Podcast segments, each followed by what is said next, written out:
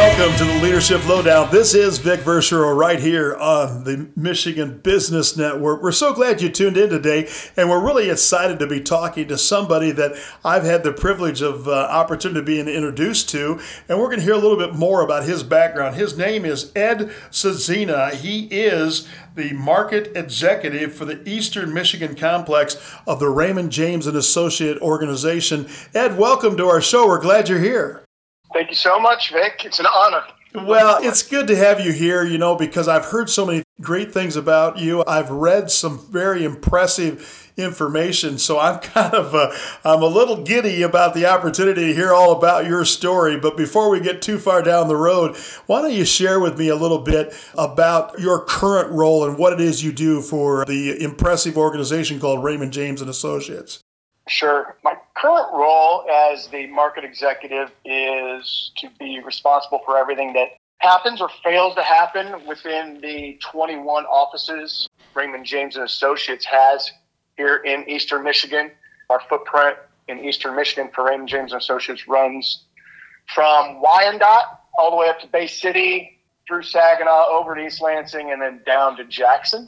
Wow. And everything in between. So it's a pretty solid geographical location, depending on how you count uh, on any given day. We're probably first or second largest market for Raymond James and Associates, which is impressive since our headquarters is in Saint Petersburg, Florida. Yeah. We've been able to grow to about a one hundred fifty million dollars organization here on the east side of the state, and we're fortunate to continue to attract really good people to Raymond James, and that's probably the most important part of my role, is to make sure that we are retaining great advisors and associates that do the right thing each and every day, and then also attracting equally good people to our organization. You bet. It almost feels like you should get frequent flyer miles for all the geographic location you're covering.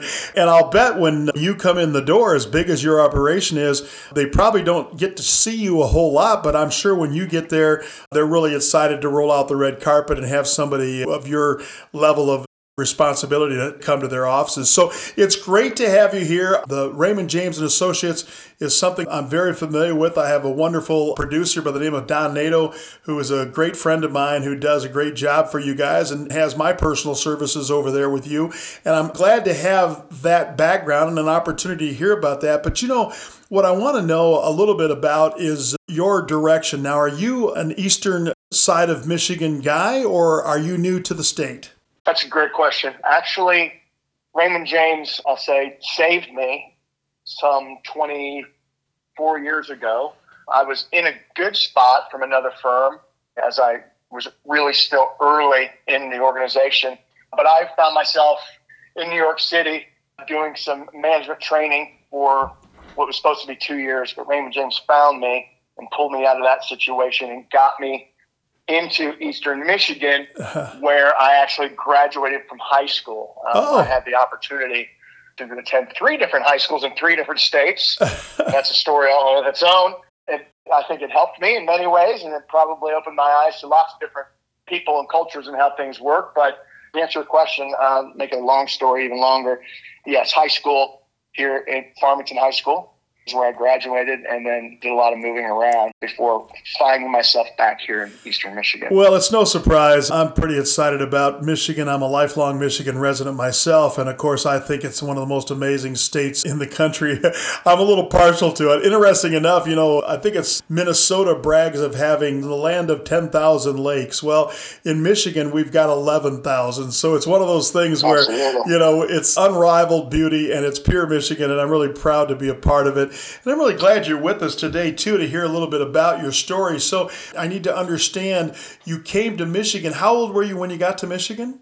tenth grade. tenth grade. And so when I first got to Michigan. Now, were you a big sports guy? Was that kind of the way you helped define yourself when you started to meet all those folks? Was that what you were? I would say, for sure. Yeah. yeah. So I played football and baseball and all those wonderful things in at Farmington High School, and I was recruited to play football at the United States Military Academy, and that's where I went and continued my football career, and then that set me on a course for the military and lots of different adventures along the way there.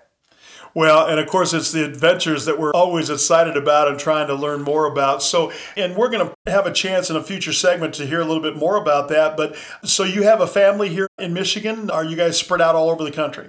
Pretty spread out. Brother and sister in Indiana, where another place that I spent a lot of childhood years. And other than that, I have a cousin here in Michigan, but my family is in Indiana, Ohio. I've got family in Florida, so... Yeah, you basically have free lodging around the country, don't you? Which is great, yeah. yeah. But somehow I always end up paying. Uh, yeah, I hear you. I have a little bit of that myself every once in a while. And, you know, my real family, my young daughters, my two daughters who are now in college. One is at the University of Michigan, and the other is playing volleyball down in Oklahoma, so... That's where most of my time is spent. I can imagine. And thank goodness to the electronic world we live in, it's a little bit smaller and you get a chance to spend some time with everybody. Well, I'm glad to be spending some time with you, Ed. It's great to have you right here on the Leadership Lowdown. This is the Michigan Business Network. I'm Vic Verchereau. We'll be right back.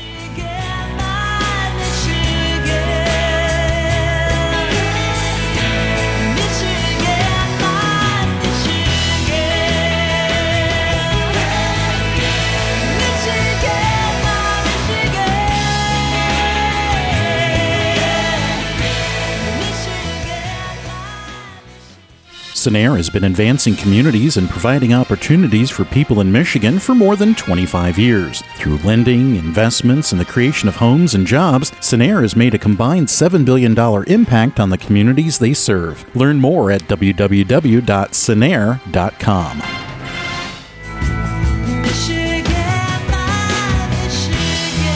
And we're back right here on the Leadership Lowdown on the Michigan Business Network. I'm Vic Verchereau, and I have the privilege and honor of talking to Ed Sudzina, and he is actually the market executive for the Eastern Michigan complex of the Raymond James and Associate Great Organization.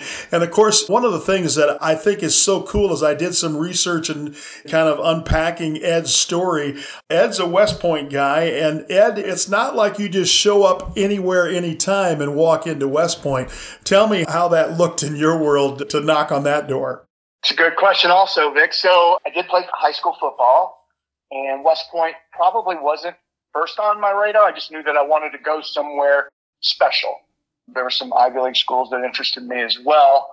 But my father, who's a huge influence on me, you know, he said, if you're going to go that direction, you have to at least go and see what it's like. And I did. I did it on a Martin Luther King weekend. I recall my high school visit, my senior year, not a lot of what we call plebes there. So the plebes are the first year cadets. Yeah. So I got to see what it's like to be a big shot at West Point. You know, you're upperclassmen, things are great. Jim Young was our head football coach, and he put a deal in front of me. And of course, I signed it immediately because I wanted to be one of those people. Wow. And then, of course, I reported that summer and found out that it was going to be a very different look than what I had anticipated. Oh no, it's not those recruiting lies. It was great. No, but you know what? Thank God for West Point. I tell you, you wish you knew then what you know now. Yeah. We were just kids, but it was definitely a determining factor in the direction my life would take. And they made me grow up very quickly and gave me some exciting opportunities following graduation. Well, help me understand it, Ed. When you show up at West Point, you know, it's a little bit, well, you tell me, is it different than if I show up, I've been recruited to the military and I show up as a fresh recruit, not at West Point? They shaved my head and they put me through basic training and everything else. Tell me what happens when you show up at West Point. What's that like? They swarm on you quickly. You go with your parents and you're in the auditorium and they say, hey, you got fifteen days work and understanding. They turn you into a soldier as quickly as possible. So we call it Beast Barracks, and it's similar to uh, basic training, very aggressive, great physical work, lots of mental work, really trying to get you in a leadership mode to understand that you're not just another college person. You are going to be a cadet, and then you're going to be expected to work hard those four years so that you can become an officer in the United States Army and lead soldiers, which is obviously the most important thing you can do. Yeah. And of course, when you're there, I wonder, you know, you have to have met some impressive people that probably were pretty influential in your experience. Anybody come to mind? And if you don't want to name names, any particular traits that you thought were really important as a young man showing up on that campus? You know, I would tell you that almost everyone that you interact with there is special. The officers that led us, some of the cadets that led us as well, my classmates, and lifelong friendships that still hold true today. We're going to go watch Army play L S U here in a couple of weeks as well. So we still get together annually. We've had, I can't tell you how many just really strong Americans that you got to see in action each and every day, and they inspired you just to be better than you thought you could be. I know it's a cliche now, be all that you can be, but it's true. And I could name hundreds, literally. Wow. Well, and so when you get there, you know, I was on the impression that West Point required a letter from your congressman or whatever and that type of thing. But when they're saying, hey, we want you to come play ball, when they're asking you, is that different than you asking them? You're correct. You do get into West Point from a nomination and then an appointment from either congressman or senator. There are also some presidential special nominations. They have a handful of scholarships available as well. I did get nominated and appointed through Representative Bill Broomfield. That tells you how old I am. God bless Bill. God rest his soul. But he was the eighteenth congressional district back then, which we've shrunk a bit. But yeah, that is the route you take. And it's very competitive. thirteen thousand folks, kids try to get in and apply each every year, and, and then they take thirteen hundred. Wow. Well, and so in that scenario, I got to believe at one point in time, you probably feel pretty proud of yourself and all of this and that as a young man being, in, you know, brought to West Point. But then is there kind of the humbling moment when you're like, wait a minute, you're looking right and left and you go, there's a whole bunch of other pretty impressive cadets that are here with me. And so all of a sudden you kind of get that humble pie. Did that happen? Day one, hour one. How's that? Really? Absolutely. As soon as you're shaved down and maybe a little bit of a tear welling up in your eye, and you just see that all of these superstars are all around you and the expectations are extremely elevated. If you have anything other than humility running through your veins, they will quickly fix that. They will, yeah, they will fix it. And I'm not sure I want to go into the details of how they fix it, but I'm really looking forward to Le- hearing leadership it. Development, Vic. Yeah, there you go. It's what it is. Well, Ed, we're so glad you're here. Glad we have an opportunity to hear more about your amazing story. Looking forward to hearing on it all here on the Michigan Business Network. We're going to take a quick break and be right back.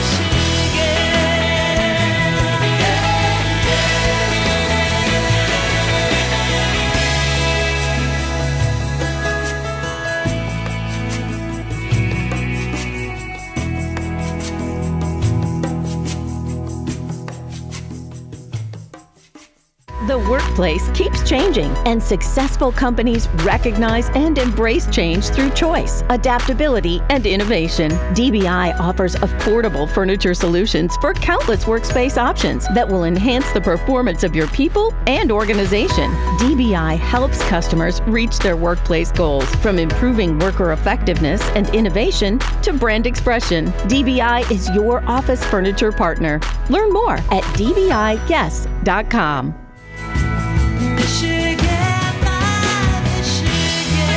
We're excited to have Ed Sudzina. He's right here with us. He's part of the Raymond James and Associate Organization. He's the market executive of Eastern Michigan Complex. And of course, Ed, you're with us today here on the Leadership Lowdown, and we're glad that you have a chance to kind of tell us about your story.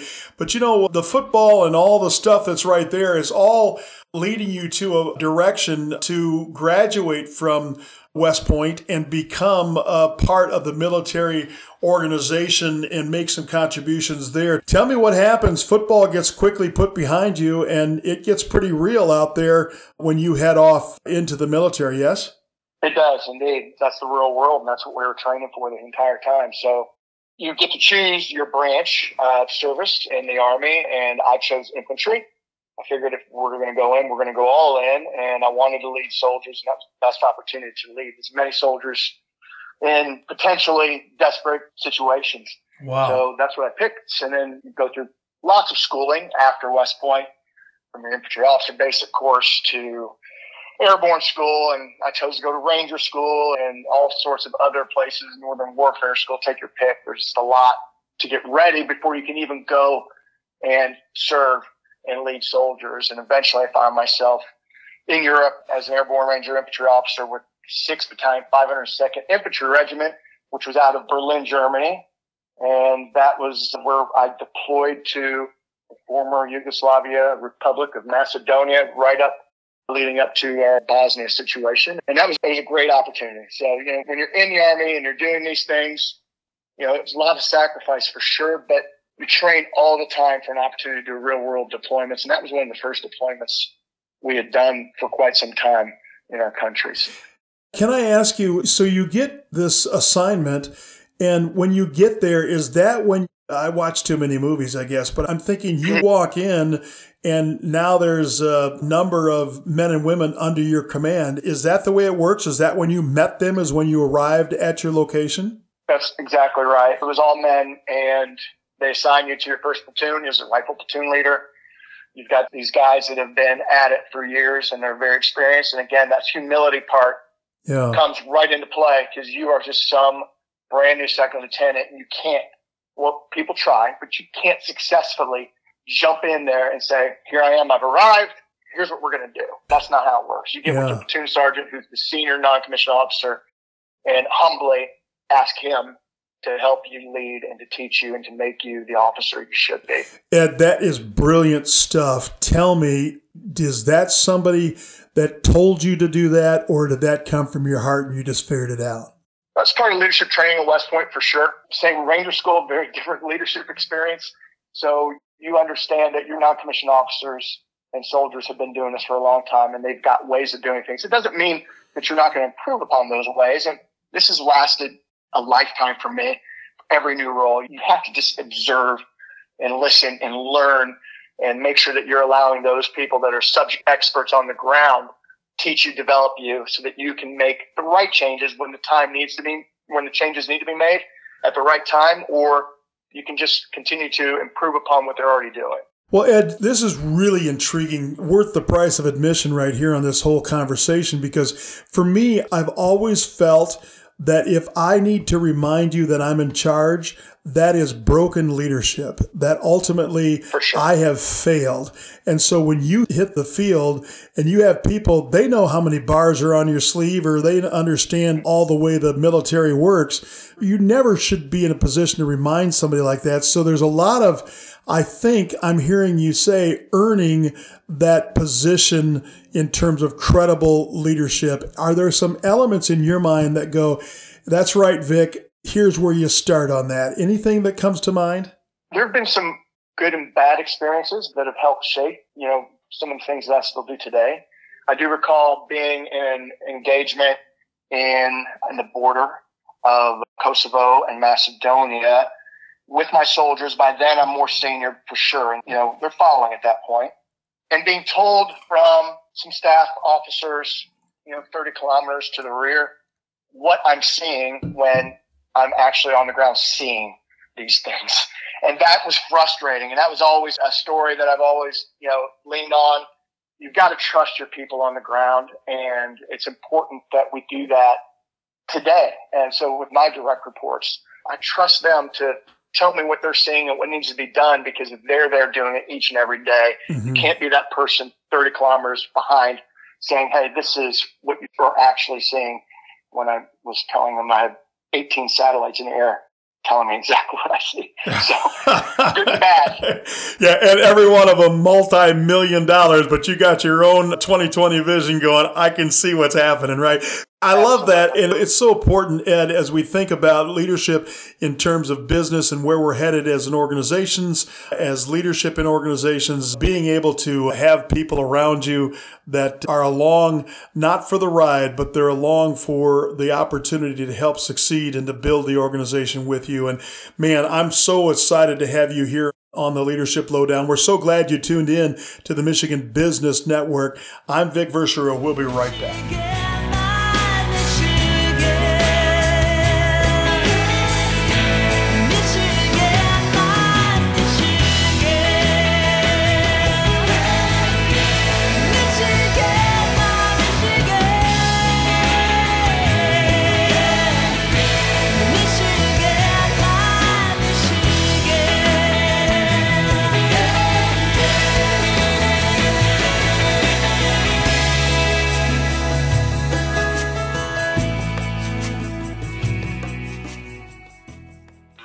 something to grow, it takes time.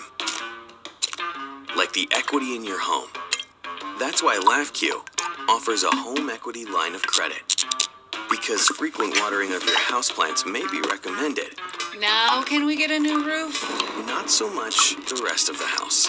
Want the best rates for a home equity line of credit? Ask for LAFCU. Stop in today or go to LAFCU.com slash home equity. LAFCU, your credit union for life.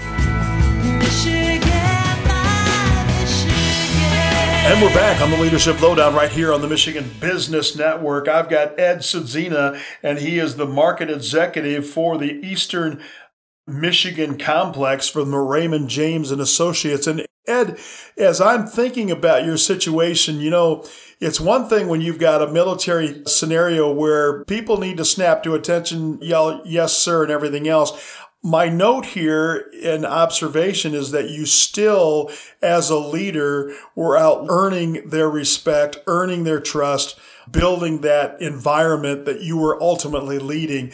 Tell me, when you make the transition from military, albeit impressive world-class training of West Point, when you make that transition, tell me what happens when you get into the business world. Is it a difficult transition for you?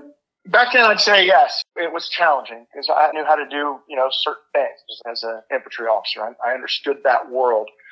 I knew I had leadership to offer, but finding the path was challenging. That's one thing. Right now, I'm the national co-chair at Raymond James for our Valor, which is our Veterans Inclusion Network, as well as I'm on the committee for our Veterans Financial Advisor Network at the firm. That's one thing that's important to us right now is to try to give veterans a path. I didn't really have one. There are companies out there that can try to get you where you need to go as a veteran, but you really don't know what you don't know. I stumbled into the financial services industry. I was blessed to have that opportunity, and I was also very fortunate to make the most of it. But I came in as a financial advisor, really not knowing anything, and, you know, I did lean on the training, which is something I got from the military, understanding that training is everything, and just absorbed it all to try to become, you know, valuable to clients as soon as humanly possible. And that was my path into the industry. And that's interesting. It's so true. You really don't know what you don't know. And there's other cliches that I've heard as well, which is people really don't care how much you know till they know how much you care. So there's a personal relationship that needs to be built. I'm naive because I was not a military guy. I can't thank you enough for your service and what military people do. But I'm curious, it doesn't always feel like a touchy-feely thing. It feels like that sensitivity issue of being able to relate to other people. Either you got it or you don't, or are there things where you'd say, no, no, I think there's ways to learn that. Any reaction to that? Yeah, I agree. So in the military, there is a chain of command, and you know what? You have authority under, you know, Article fifteen. These soldiers have to follow you.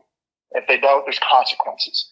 It doesn't mean that you act in that manner based on your rank. You should never lead based on rank. So in the civilian world, you just need to be sensitive to the fact that rank really doesn't matter. It's, you want to be as collegial as you humanly can be, learn from one another, build that trust so that regardless of what your rank is, people are willing to follow you because they know that you're with them and that you're willing to roll up your sleeves and get dirty with them and do anything and everything that it takes to be successful.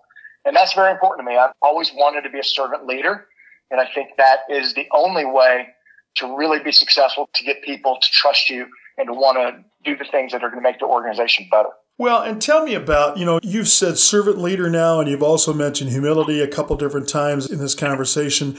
Tell me, do you think that being a servant leader or showing humility, do you think that weakens you to people that don't know you? People take advantage of that? Tell me your thoughts on that. I just don't. And a lot of it has to do with the people that you hire and how you develop those people. You're looking for those people that have the same kind of hearts. You want very different perspectives for sure, and that's what's valuable. But if someone knows that you have their best interest in mind each and every time and every day, and that you're offering the best of yourself to allow them to be as successful as they choose to be, they're going to follow you regardless of, again, rank or prestige or credibility that you may have built at another time in another place. Yeah. Not always do we get the people with the right heart. And so we used to call them crucial conversations. So in business, some of the biggest mistakes I've made is not having that crucial conversation with people that needed to have some clarity about my expectations. Do you have a reaction to that? Or have there been some crucial conversations that you've had to have with people that weren't meeting your expectations? Those are the hardest ones to have, obviously.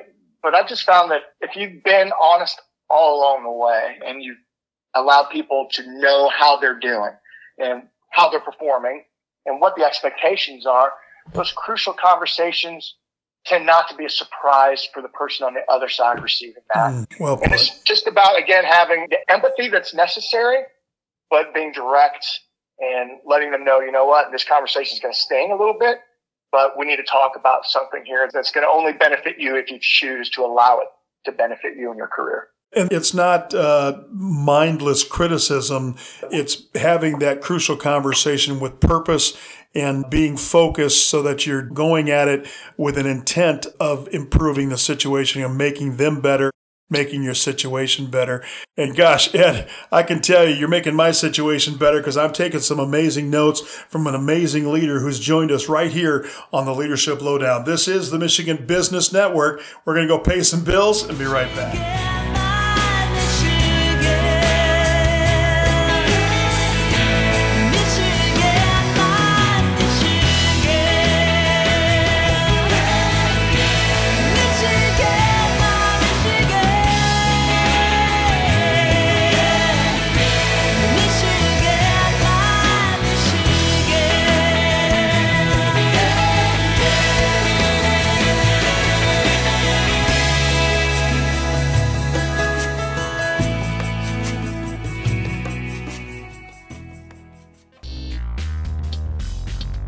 The Michigan Works Association believes the key to advancing prosperity across the state is accomplished through building a skilled workforce. As the state's primary workforce development association, their focus is to continue to move the needle on policy, education, and collaboration. They're creating an opportunity and building stronger communities by advocating and innovating together.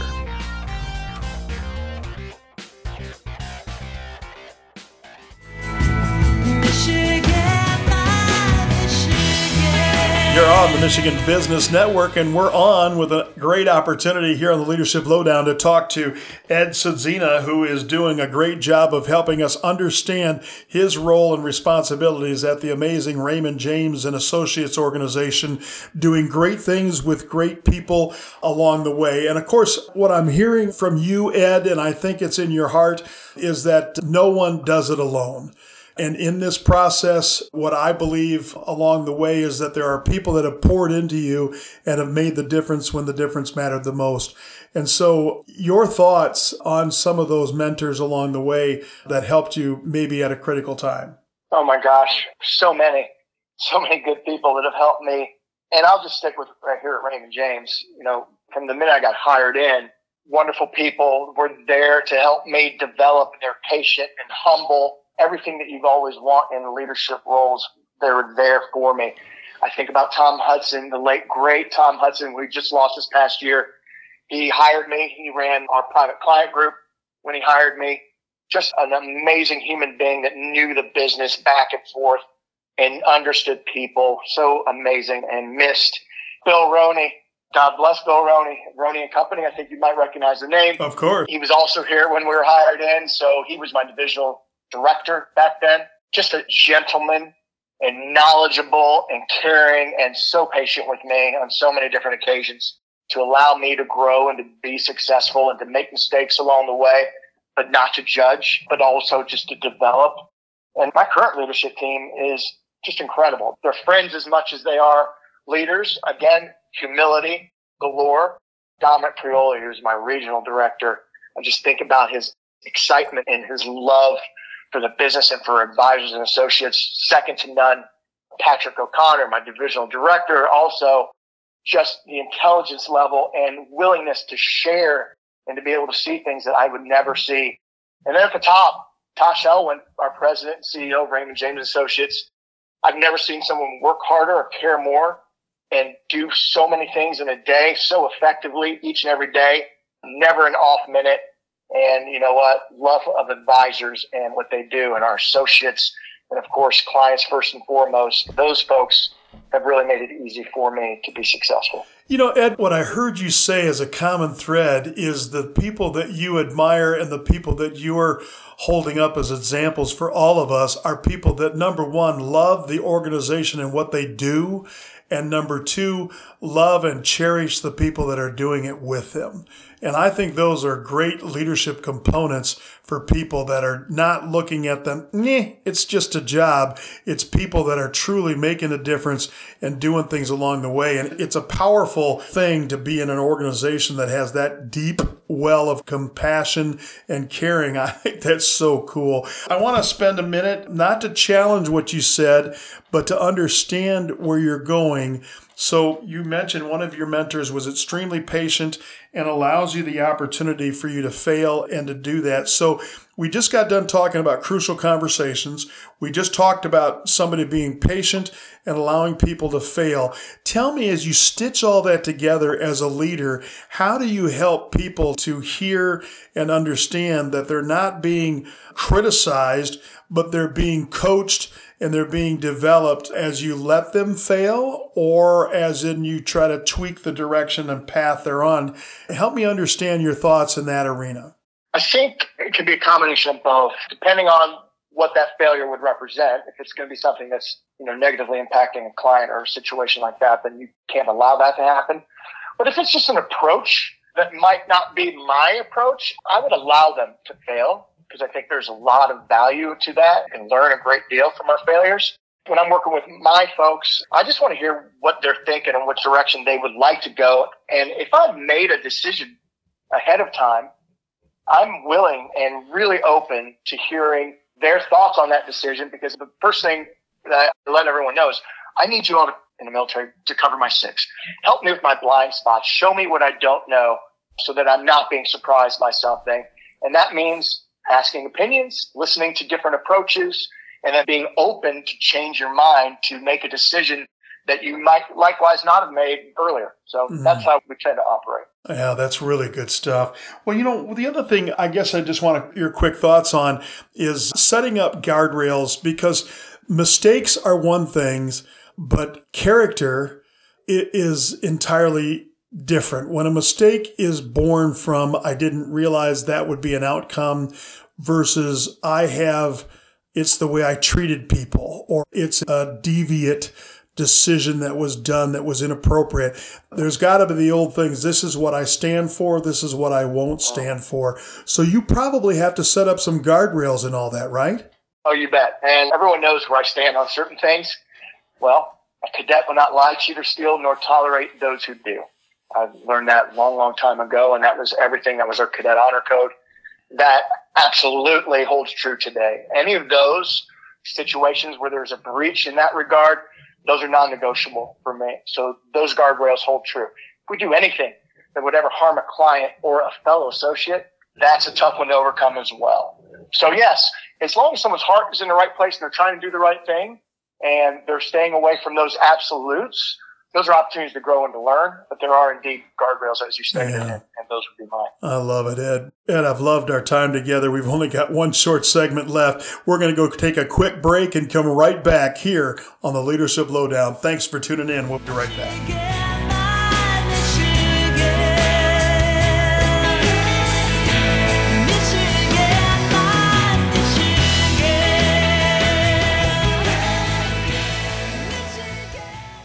Physicians Health Plan is local. For thirty-five years, we've been a part of your community, and we take pride in helping you get the coverage, care, and personal service you deserve. Go to p h p michigan dot com for more information. We're the health plan that works for you. Oh, the time goes so fast. I just can't believe that we're on our final segment here with Ed Sudzina. He is the market executive for the Eastern Michigan complex of Raymond James and Associates. And Ed, I just know that part of what you do, and based on what you've shared, is you do it with great people, and great people on a great cause doing great things. And you've built a powerhouse in terms of the direction of the Eastern Michigan market. and you ought to be real proud of what you got going there. But it comes at surrounding yourself with great people. And if I ever wondered about being with a fantastic investment firm, would there be an opportunity to join Raymond James and Associates? Absolutely. We're always looking for good people from both our staff and associate side, as well as financial advisors and managers. So the way you do it, Raymond James website, raymond james dot com, is the best way to look at some of the multiple openings that we have available. We have a robust training program we call our A M P program, Advisor Mastery Program, and it's a wonderful multi-year way to develop new folks into our industry. They can be second career people or third career for whatever that takes, or somebody which is a little bit of experience that maybe has a passion for this industry. And we're also, of course, interested in really strong, experienced advisors from other firms that may be looking to make a change and would value the autonomy and freedom that Raymond James offers.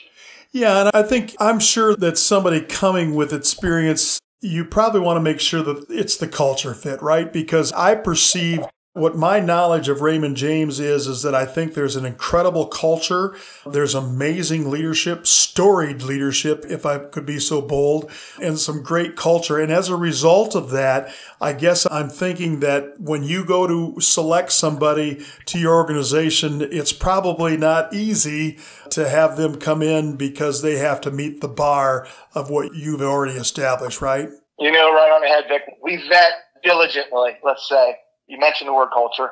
We live and breathe it each and every day. Any meeting we have, particularly also with our senior leadership, it's what impact will something have on our culture? Because that's what we value more than anything. And our culture stems from the core values of Raymond James. And pretty much every associate you ask will know what those core values are. Clients come first and foremost all the time. We have a long-term view of investing, and we have a conservative approach to management. We value independence, and that means there's lots of different ways that you can interact with Raymond James and work at Raymond James.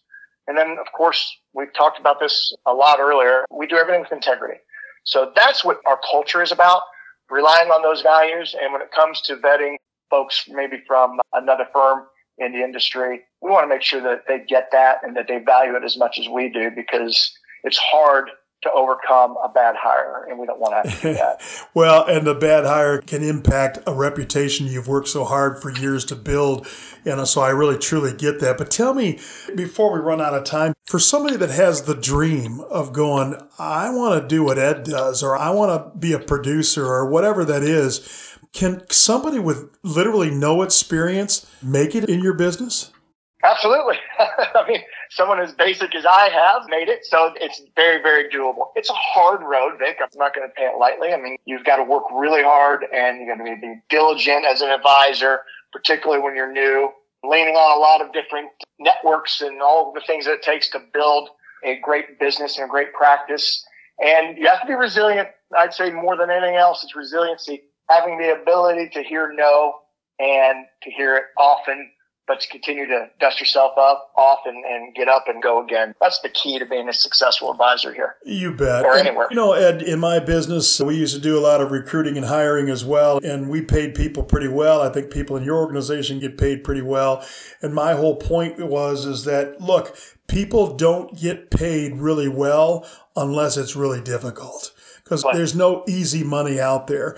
And when you see somebody that's doing really well or has the trappings of success, it's not because it was easy. It was because they committed to making a difference and really doubling down and doing the difficult things, doing them well, and mastering that process. And so I think about people in your business, they're pretty successful, they're paid well, and yet it is not because they fell into it, but because they worked really hard. Ed, I want to say Absolutely. That- I would tell you, if I could just end on yes, this. Please. You got it right. We're paid well, but this is an honorable and worthwhile profession. I would say second to the medical profession or clergy. I mean, we are working with people's money. So you have to be honorable to do things the right way and understand that you're getting paid well because you have to deal with the hard truths when it comes to folks' money and helping them achieve their goals. And that's not an easy task if you're doing it right each and every day. Well, and it's not. And, you know, easy's never the answer. And I can tell you, we used to have a saying that good enough never is. And, you know, never. When you want to shoot, it's not about perfection. It's about shooting for perfection and settling for excellence. And I think Raymond James does things in a really excellent way. And I think one of the best things they did was hire Ed all those years ago. And I can't tell you how much I appreciate the chance to hear a little bit about your management philosophy. But Ed, on behalf of a grateful nation, thank you for your service to this country. And thank you for what you're doing to help people manage their wealth and manage their investments and to live their dreams because you're living yours. Thank you so much for being with us. Thank you, Vic. Truly an honor. All the best. Thanks for tuning in to the Leadership Lowdown right here on the Michigan Business Network. I can't wait to talk to you next time.